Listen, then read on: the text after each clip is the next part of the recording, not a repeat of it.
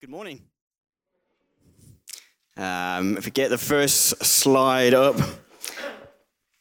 and Katie, if you could give those um, handouts. Well, I don't know how many of you were here last week. Uh, I could say you missed a good one, but that's a bit biased because I spoke. but uh, we were doing the. Uh, I started a two-part series on the book of uh, Songs of Songs. I'm not going to get time to, to do the whole book, um, however much part of me would like to do so. But my aim this morning is, as same as last week, is just to kind of whet, um, just kind of whet your appetite. And um, so that you're going to go away and thinking, I want more of this. I want to learn more about this book. One of my other aims today is, I mean, uh, more and more as I've read the Songs of Songs, there's just so many good things in that book. I shared last week um, how so many people find this book a hard book to read.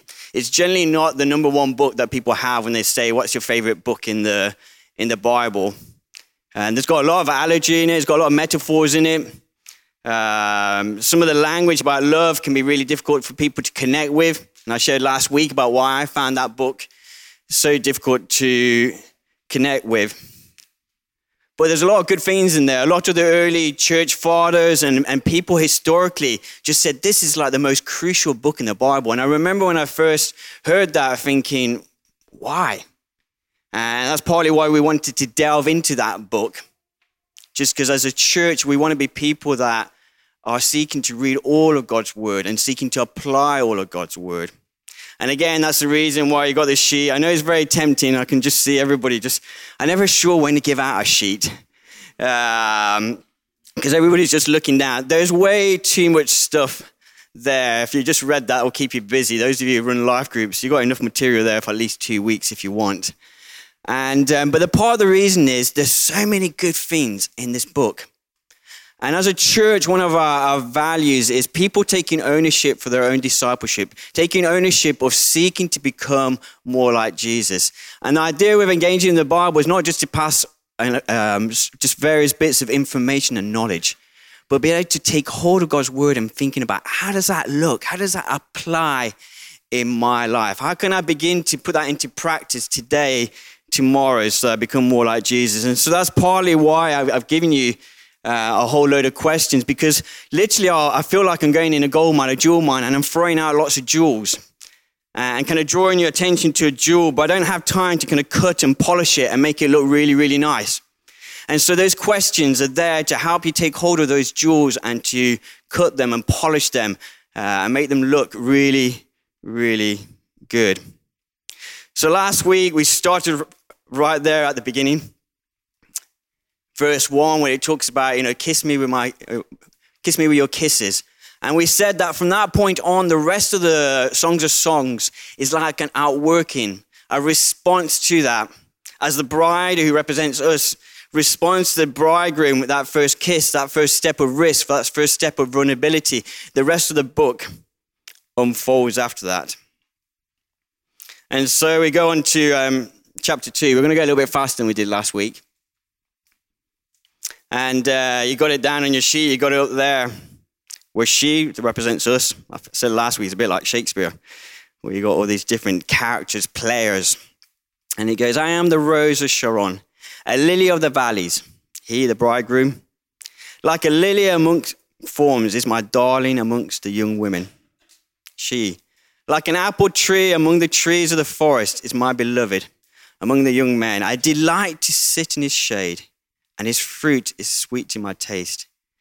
Let him lead me to the banquet hall, and let his banner over me be love. Strengthen me with raisins, refresh me with apples, for I am faint with love. His left arm is under my head, and his right arm embraces me. Daughters of Jerusalem, I charge you by the gazelles and by the does of the field, do not arouse or waken love until it so desires. And so, this next section, she's been pursuing her lover. Her lover has responded. And she's beginning to gain that delight and the joy of being in his presence. Most commentators, when they refer to this um, passage, and really talk about this idea of her getting her satisfaction, her worth, her value. They use this phrase, rest. Just in the embrace, just in that banqueting hall, in that presence of God. You know, and as I was reflecting on about it, I've heard lots of talks about rest before at church, but generally it's been this principle of taking a Sabbath. We did a talk, talk about that a, a few months ago, kind of pausing, being still, and that's good. Uh, and, uh, and, I, and I vouch for that.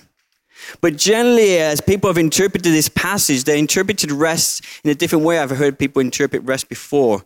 This idea of being at rest from restlessness this kind of pursuit of the kind of the, the rat race, this sense of where people always got this restlessness, where they're trying to get their worth, their value, their sense of delight, their sense of joy from other things. And what we learn from this passage is that true rest, true stillness of heart, even when everything around us might be chaotic, even when we might be in uh, traumatic situations, even where we might physically be very busy we are invited as those who love Jesus to find our rest, to find our joy and our satisfaction in Him. What a great invitation. Martina mentioned it to Will, and Will shared it by knocking on the, the door, and I actually mentioned that verse right at the end of this talk. You'll see a slide in a minute. But all these um, themes and jewels I'm sharing on are like invitations. And so we got that little knock at the door right now. I don't know where you are, if you got restlessness, maybe you got just things chewing up inside you. And God's saying, Be still. Be still. Just get your rest from Him. Be still. Even as I'm speaking, you can just begin to do that. Because we need to get our rest and a sense of worth in God. Because if not, we will look for it elsewhere. And, and He gives us this precious invitation come and get your rest. Even as just speaking, I can feel myself slowing down. I can feel a stillness in this place. Let's enter that rest. Because not we try to get a rest, a sense of worth, a sense of value from things around us it's amazing how you kind of go up and down. I do parkrun um, for quite a while, and I'm injured at the moment, and it, it made me realize how much I, I miss parkrun, how much I miss running, which might sound crazy to some, some of you. But you know, I get, I realize I kind of used to get a lot of my stillness from that, and that's great. But we need to get our stillness. Sometimes we get it from work. You see that if you if you want to know, sometimes just check your heart. If you want to know if your true rest is in God, just find something that knocks it. Go to your next appraiser and they speak negatively. Where is your true rest? And just fill in the gap. Where is our true rest? Where is our true worth? You know, I'm a father. If I get my worth as being a father, if I have those days when one of the children says to me, I hate you, dad, what if my rest is in what my children say? Whoa, I'm going to go down. Maybe I'm the only one. Maybe, I, know, I heard Nigel share a few weeks ago, his children sometimes say, I hate you, dad. So that makes me feel a bit better. But where is our rest? Where is our worth? This is where true freedom is when we get our rest in God. But it involves a choice. It's interesting. There's a verse in Hebrews 4, verse 11. It says, Make every effort to enter the rest. You're going to think rest and effort, you wouldn't think you get in the same verse, but it's that idea of making choices. We will make a choice. Will we open that door? We will allow our rest and our worth and our fullness in who we are to be found in God. That's what we want. That's what people around us need us, because if not, we'll grasp at it from other people. So chew on it. I gave you some questions there to help you just mull that over, to check your heart.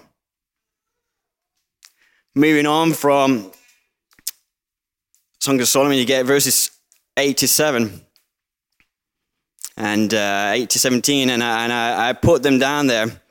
This is a passage of scripture. People seem to really like to use this passage of scripture at uh, weddings. And um, if you read it, it begins just to uh, describe it says, Listen, my beloved, look here. Here he comes, leaping across the mountains, bounding over the hills. My beloved is like a gazelle or a young stag. Look, there he stands behind a wall, gazing through the windows. And then she just begins just to unpack that. And she begins to talk about things like the winter is past, the rains are over and gone. Flowers appear on the earth. The season of singing has come. The cooing of doves is heard in our land. The fig tree forms its early fruit. The blossoming vines spread their fragrance. Arise, come, my darling, my beautiful one, come with me.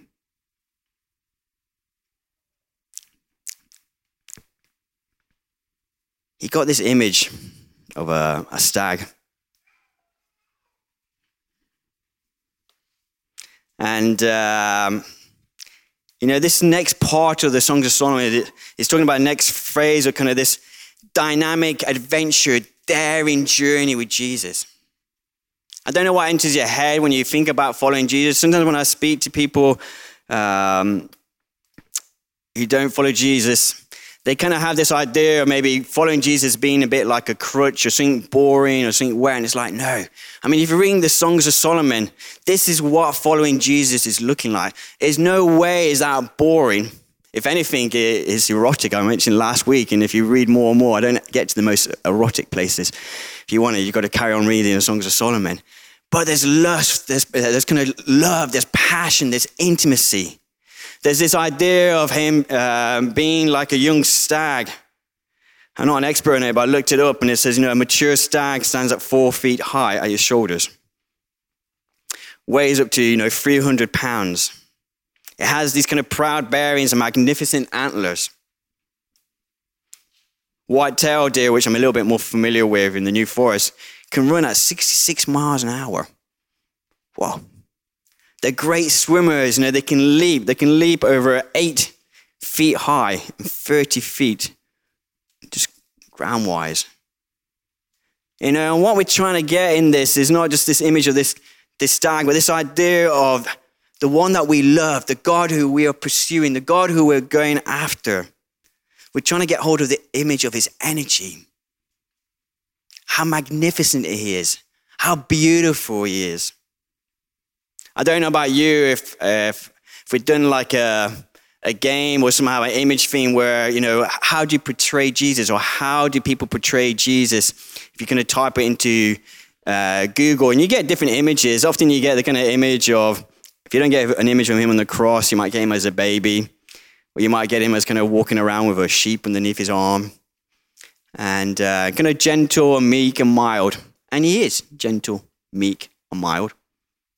But sometimes we don't get this image, this other image of his magnificence, of his beauty, of his power. When it talks about there about him bounding over mountains, the, the idea there is kind of things that people saw as difficult Mountains were seen as kind of the high places where kind of principalities and powers, it's kind of things that were that seem hard and difficult to the average person. This stag is just kind of like bouncing over them like they're nothing. This is our God. This is a God that we have to grasp and we have to understand more. What is our perception? What is our understanding of God? Somebody called J.B. Phillips, a no relative of mine, uh, once said he wrote a book, you know, your God is too small. And I think sometimes our God is too small. I think of a lot of the ills and the things I see in my, in my life and I see in the church, I think often can be boiled down to because at some point we have too small a perspective of who God is. And we allow these mountains, we allow these things to overwhelm us. And we need to just catch a fresh glimpse of our lover, of our stag, of our powerful one. And we've got to think that out. I'm just going to pray actually, because I think that's a good place to pray. But again, I'm just giving some questions just to help us figure that out. Because that's not something that just, I'm going to pray that God will give us a revelation, but often God just likes to wrestle with us and wants us to kind of pursue Him but God, I pray that you will give us a deeper, Lord, individually and as a church. Give us a deeper and a greater understanding of who you are. God, just blow, Lord, the kind of parameters that we put upon you, Lord, because of our situations, Lord, because of our background, Lord, for whatever reason, come, Holy Spirit, and show us, God Almighty. Show us in His true beauty, show us in His true might. May we be overwhelmed by the majesty of who you are, God. And may we never be the same again. Amen. And so that's another jewel I just throw out. And again, I give you some questions. I said I was going to throw out a load of jewels and questions. Because I could have spent the rest of the talk today just taking time just to ponder over what does that mean? God, enlarge our hearts to understand who you are. And then you have this phrase, which is a lovely phrase the winter is over. And, um, and there's this kind of very simple but profound metaphor. Kind of winter, kind of the cold suggests a death blow of all that's there. You know, when it's winter and you go out and the ground is hard, you know, and bleak midwinter, you know, I'm trying to up the song. And, um, and just it seems lifeless. The leaves are pretty much falling off everything. And it's, it's, it's cold. I hate cold. It's one of the reasons I went and worked in the Middle East. It's warm. And, and it's just lifeless. And I know about you, and I went to that phrase, you know, winter, that can mean many different things to different people. So there's another language that people use scripturally and historically in churches instead of winter as things like the dark night or a desert time. Sometimes it can be caused by bereavement. Sometimes it can be caused by depression. Sometimes it can be caused by sickness, breakdown in relationships, circumstances, debt, disaster. Uh, uh, it can be a whole lot of things that can cause us to feel like we're in a season of winter. Sometimes just this, that sense of feeling that, God, where are you? Where are you in this point, in this situation, in this moment? And each winter and its pain and its severity are, are different, but they're all real and are, in a way, a winter in our life. Sometimes it can just feel like that winter inside us where we just feel frozen. You know, sometimes when you meet somebody and you go, they're a bit cold towards me.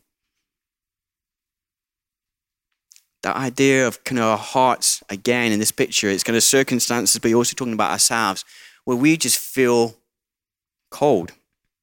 Or, you know, sometimes we say you go to a situation, you got a frosty reception. And so, where, where are we at?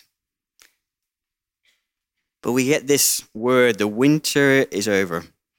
I, um, I actually never read the books, but I watched the films by C.S. Lewis, uh, The Lion, the Witch, and the Wardrobe.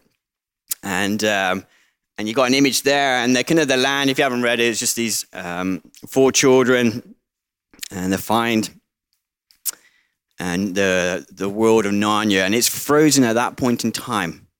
It's kind of underneath the curse of a witch where it's always winter but never Christmas. So you don't even get the good things you might associate with winter. But then God begins to move. I love this phrase when you're watching the film. It has this saying, Aslan, which is a lion that represents uh, Jesus is on the move. And then you have this quote, which I um, I put in your notes. Now they, the children, were steadily racing on again. And soon Edmund, one of the boys, noticed the snow which splashed against them as they rushed through it, which was was much wetter than it had been last night. All around them, though out of sight, there were streams chattering, bubbling, splashing, and even in the distance, roaring. And his heart gave a great lift, though he hardly knew why when he realized the frost was nearly over. And so we get this image of the winter, but then suddenly the winter is past the rains are over. Flowers appear on the earth. The season of singing has come. How does the winter end? We're not told. It just says it ends. One day we'll be surprised by joy. Laughter comes in. It's the end of winter. It's a change of climate, a change of season. And again, that's a, a, challenging thing to speak on. In some ways, it's a very encouraging word. It's very particularly encouraging when you've got the winter and you're stepping into a spring. But I know some of you here are in, in winter seasons. If you're honest, and you might say it yourself. And my prayer is for spring to come, that the winter would be over. And again, I put some verses there I wrote down on your notes. What are some of the areas of your life, relationships in your life that seem to be in winter? And I wrote these, I'm not doing a public response to, but these are the things that you can go away with and between you and God, just to be really honest. What are they? Some of them might feel like the beginning to go into winter. And take some time to acknowledge these and give them over to God and pray for winter to be over. Yeah, God, come and do that. Come and do that, God. Let spring break forth, God.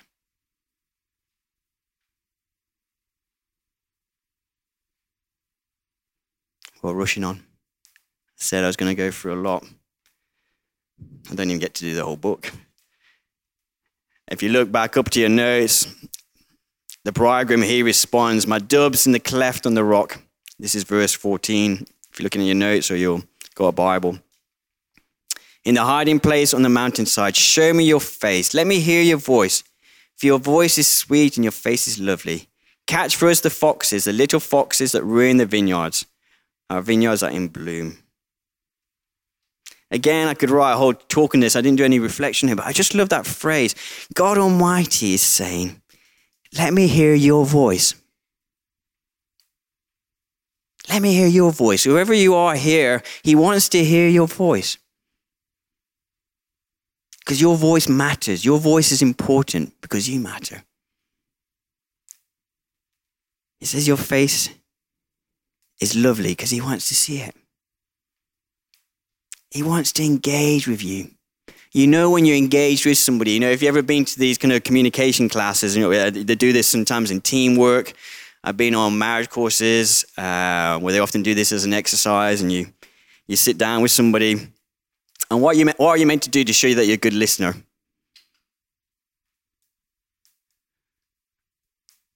Should I just. this was the opportunity you had. You're not getting another one. But, uh, you know, engage with them, look in their eyes, lean forward, show that you're interested. And, um, you know, then obviously you repeat back to them what you feel like they're, they're said, not just the words, but the emotions as well. But particularly a bit about just engaging with people. And this is what it's saying is like, I want to see your face. I want to be fully engaged with you. You know, I challenge myself is, am I fully engaged with God? See, I, I, can quite easily come to something like here and I, and I can worship God and sing songs, you know, and again, I echo what Will said. Thank you so much, Karen, for coming and just leading us in a time of worship. But that doesn't necessarily mean I'm engaged with God. Uh, is it maybe just me? I can, I can quite easily sing words. I'd be thinking about how great it was that as a Liverpool fan, Liverpool won yesterday. Or, you know, whatever. But I could get that in somewhere. But, uh, but not be fully engaged with God. Look at him eye to eye, just beholding him. And him wanting to hear. He's like, and also the idea, sometimes we you feel like God is just, again, this is to do with understanding of God. Sometimes we feel like he's too busy. And again, since we are affected by maybe the fatherhood figure, figures that we had in our life, he's too busy for us. And the father's just like, I want to just sit there. I want to look at you in the face. I'm waiting for you to speak to me. It's like you've got an audience with God. Wow. An audience with God Almighty. You know, I just look out briefly, uh, you know, and you see all these trees and things like that, and you go, it's just magnificent what God's made. The creator of the whole universe, including you, is like saying, Can we have a date? And just sit down at the table, and it's just a kind of light candle there. I like candles. And, uh, and he's just looking at you in the eyes, like he's leaning over. He's fully engaged. He's not, it's like, forget about the menu and how much it's going to cost. He's just engaged with you, looking at you. And he wants to hear your voice and look at your face. Wow. I think if even we just got hold of that, if I got hold of that, more and more as I live my life, I'd be radically different. We would be radically different. What a privilege.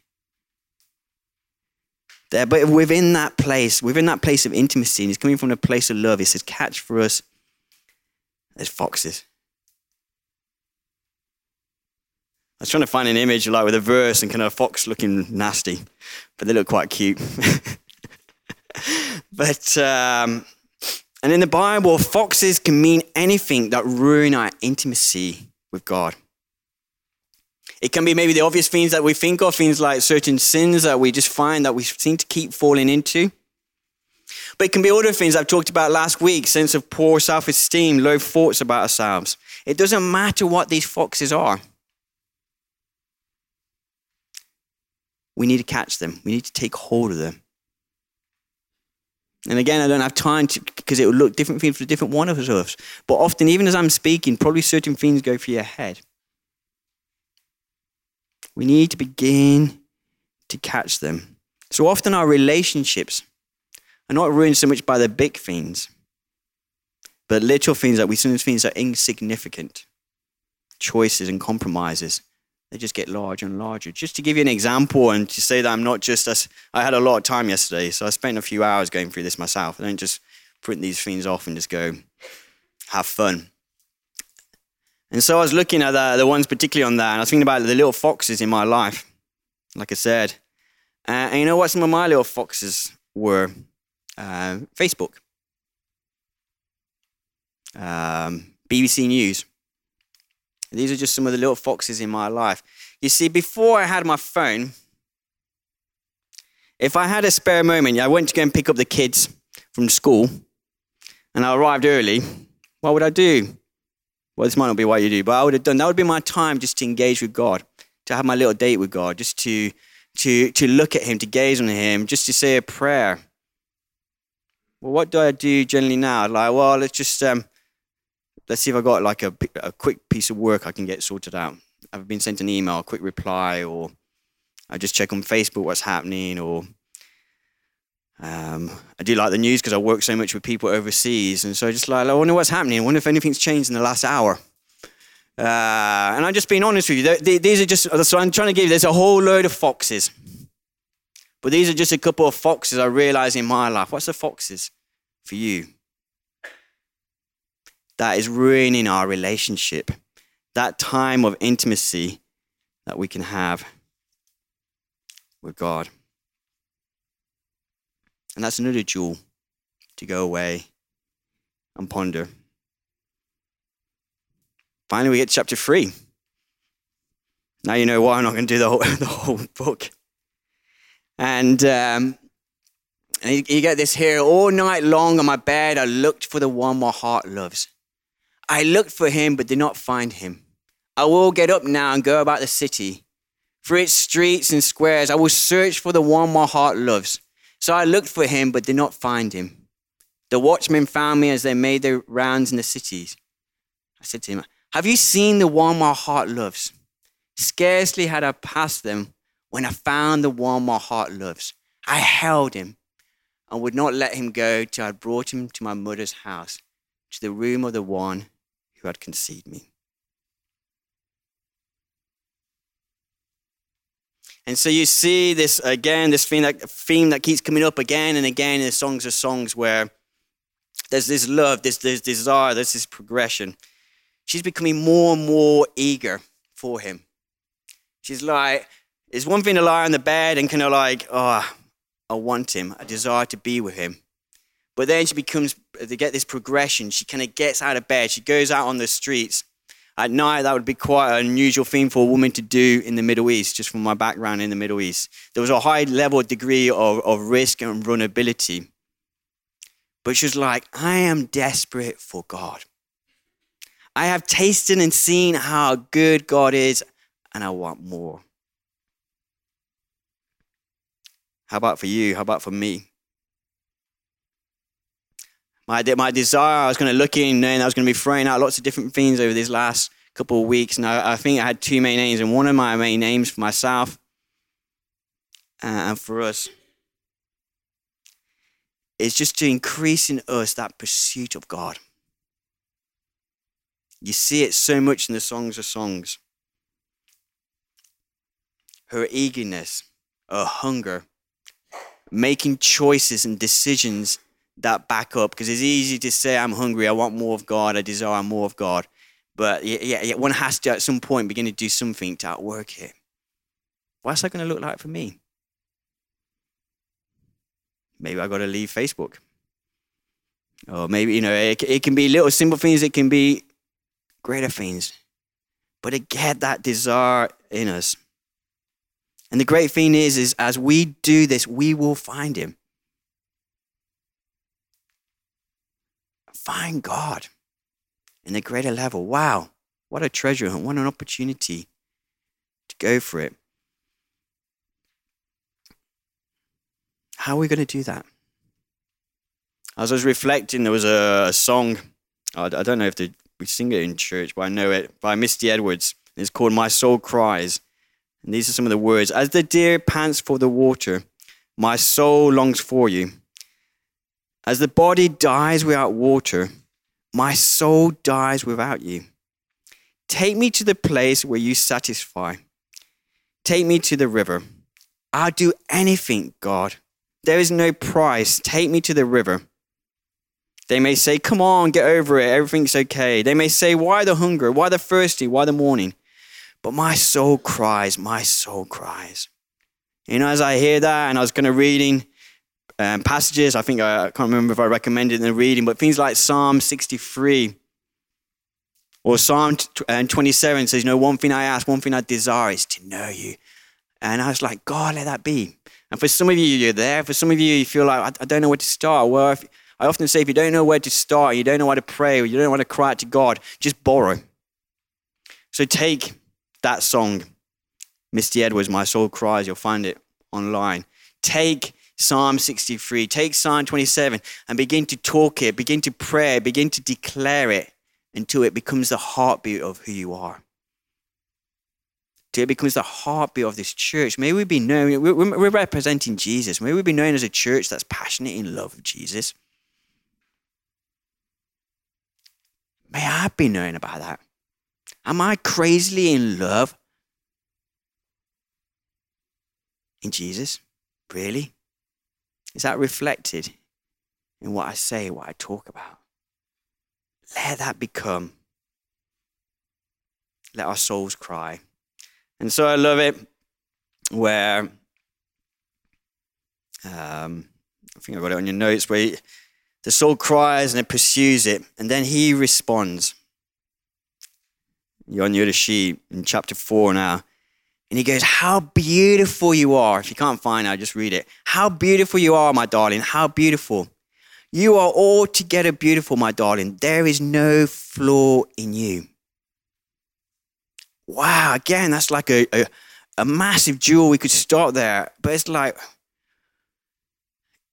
those who were here last week, and I was sharing from last week in the Songs of, so- Songs of Songs, right in chapter one, the bride is just kind of putting herself down. She's saying, I'm not good, I'm not worthy. I got all these things that are wrong with me. And he says, You're beautiful. Um, here he kind of takes it to another level. He has this phrase, You're beautiful, you're beautiful, you're beautiful. There is no flaw in you. Wow. Do we really believe that? If you follow Jesus, we're told in Scripture that we have Christ in us. Is any fault in Christ? No. And when God looks at us, he sees Jesus. We're very good at pointing out other people's flaws and our own flaws. And there are aspects, we talked about little foxes. Every bit of scripture has got to be um, in balance. But again, just hear that voice speaking over you. You're beautiful. And there is no flaw in you. And he talks about being captivated by our eyes. Again, the idea of just gazing on each other. So, how are we going to respond? I'm going to jump a bit. You've got some notes about blowing, the wind blowing, and letting the spirit move. We haven't got time to do that. I'm going to jump to my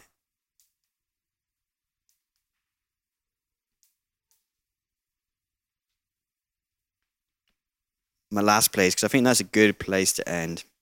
Like I said, if I had two aims, one of them was that we would begin just to pursue God to a greater level, whatever that means. The second bit would be that we would hear God's voice more clearly speaking over us our worth and our value. Because that's where we get our rest, that's where we get our peace. That's when we really know who we are. So, as we said right at the beginning, He's knocking. And this verse, I said last week, because I often have to remind people, this was written for people who follow Jesus. This was to the letter, you know, letter to the churches. And he's saying, Will you let me in? I want to get closer to you. I want to get more intimate with you.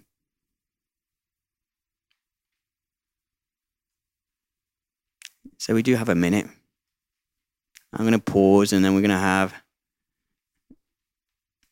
Can you speak to more? Just to have a just a minute, just pause.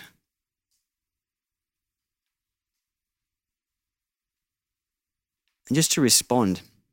We're to have a time, a worship, a song in a minute, and we're to have time when you can come to the front and get prayer. But scripture is always there to be engaged with.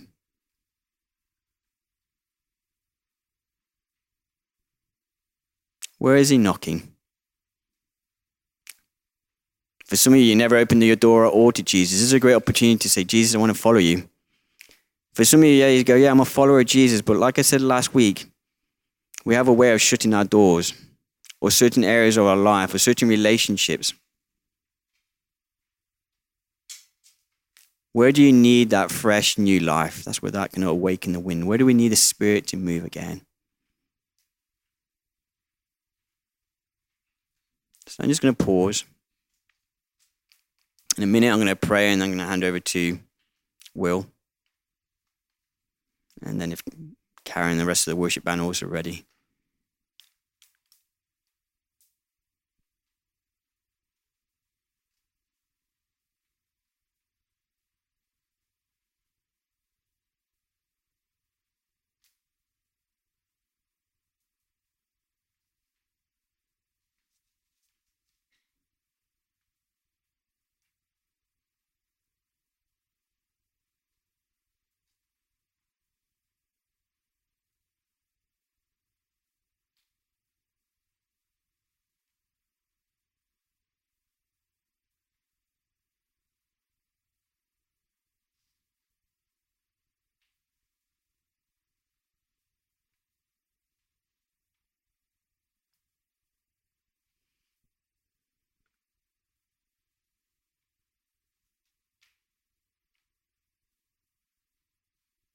I'm going to pray partly for myself, but if it's what I pray kind of echoes with your heart, feel free to kind of repeat in your mind or underneath your breath or say I meant to at the end.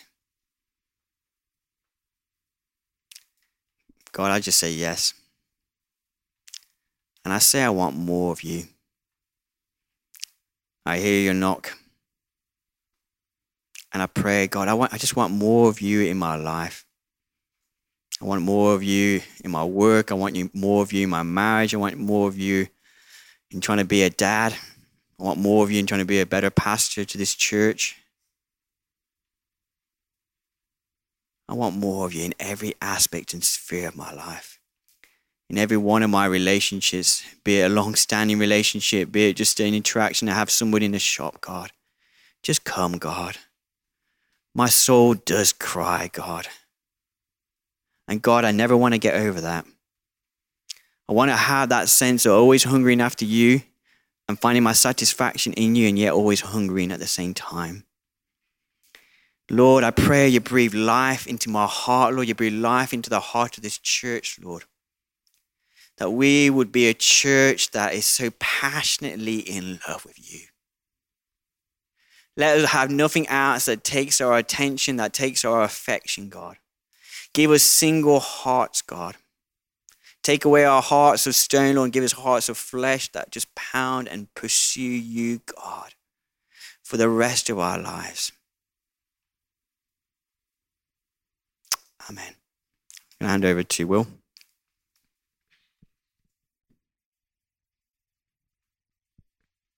Yeah, worship team, come up. Um, so, as Paul was sharing, I can imagine some of us in this room, some of us are totally connected to, I want more of God. Yes, sign me up. I want that. Uh, however, I just imagine there's, there's people in this room also that they're hearing, I want more of God, and you're thinking, yeah, I'm not really sure I want what I want. Um, I, don't, I don't know how to feel about that. I don't know if I, I feel kind of that's something I'm kind of really fired up for to go after. There's a, there's a passage Paul mentioned in Hebrews 4, and it says, Let us therefore make every effort to enter that rest. This kind of almost contradiction of uh, make a bunch of effort to to enter his rest. It's a very strange thing, but it, it takes intentionality to to get rid of the distractions, to get rid of the the nagging things that are that are pulling on our attention and pulling on our on, you know kind of the routines and the habits of life and the, the people in it to actually make an effort and enter his rest. And so, hey, if you feel that's for you, it also says in Hebrews 4, just a few verses earlier, today, if you hear his voice, do not harden your hearts. Because that's always been the test. It's always been the test. If his voice comes to you, don't harden your hearts. So if that's striking something with you, whether you want more and you're ready for more and you're saying, sign me up, or you're realizing something in me is resisting. I feel a pull and I just want to kind of go, yeah, no thanks. Even if you wouldn't put it like that, uh, we're going to have a time of worship. There's going to be space available for you to to bring yourself, to bring that before the Lord, to stand in worship, to let Him minister to you. There's going to be people available at the front to pray for you. Uh, that takes a step of courage to come forwards and actually ask, but it's amazing what happens when you open yourself up, you take that risk, you step forwards, and people come and meet you, and God meets you there. Um, God, is, God is very moved by the faith that it takes to step forward. So we're going to do a bit of worship, and then afterwards we're going to make space for, for prayer. And ah, yes, of course. That's a brilliant word, Paul. I'm, I'm so sorry. I wouldn't normally do this, but I felt I really felt Holy Spirit saying, "Come and share." Um, some of my own personal testimony because I really think it will speak to you. And um, over 20 years ago, um, when I first became a Christian, um, I really felt like God, you know, I went to something called Soul Survivor. I think a lot of us have been to it when we were a lot young. I'm quite old now. And um, I remember like thinking, God, you can't love me for all the things I've done. And you can love me this close and this much, but you can't get that close to me. But actually, I had this, I was worshipping, and, and like Will says, there's a difference between human striving and striving to lay hold of God. That's actually in Isaiah. It says, you know, um, people do strive to lay hold of me. Lay hold, lay hold means actually just to enter into His presence and love on Him. Um, but in this vision I had, I was on my knees, I was surrendered, and then I was on my back. It's like I was paralyzed, but I wasn't. And Jesus actually kissed me on the lips. And everyone's personal experience is different. But that was so powerful Scripture 1 opens up with, let him kiss me. So it's about letting him come that close to you. Because there is nothing more amazing than being wooed by the love of God. Um, and then a few years later, um, so profoundly as well, from the Book of Song of Songs, I remember I was really striving in a human way. I was involved with several ministries. I was working full time as a midwife. And um, God said to me, He said, You don't know me. And I said, What do you mean I don't know you? I do this for you, I do that for you, I try and hold it together. Da, da, da, and he said, No, you, you, don't, you don't know me. You don't know my love. You don't know my love. There's a difference between knowing and really knowing and feeling. And um, he took me, he took me out of all the ministries at the time, and he took me through the Song of Songs, scripture for scripture, through the whole book. And I just want to encourage you there is nothing more amazing than letting yourself be loved by that powerful love of God. It's like intimacy is come into me and you'll see. Come into me and you'll see. Okay, that's what intimacy means. And I just, I just want to encourage everyone here just. Um, you know, no matter how uncomfortable you feel with the Song of Songs, just to let, let use that book to allow it to speak about God's amazing love for you And it's about that beautiful intimacy with Jesus. Let him kiss you. It doesn't matter. He knows anyway all about your life. He just wants you to see him face to face. He loves you so much. Thank you, Sharon. Why don't you stand?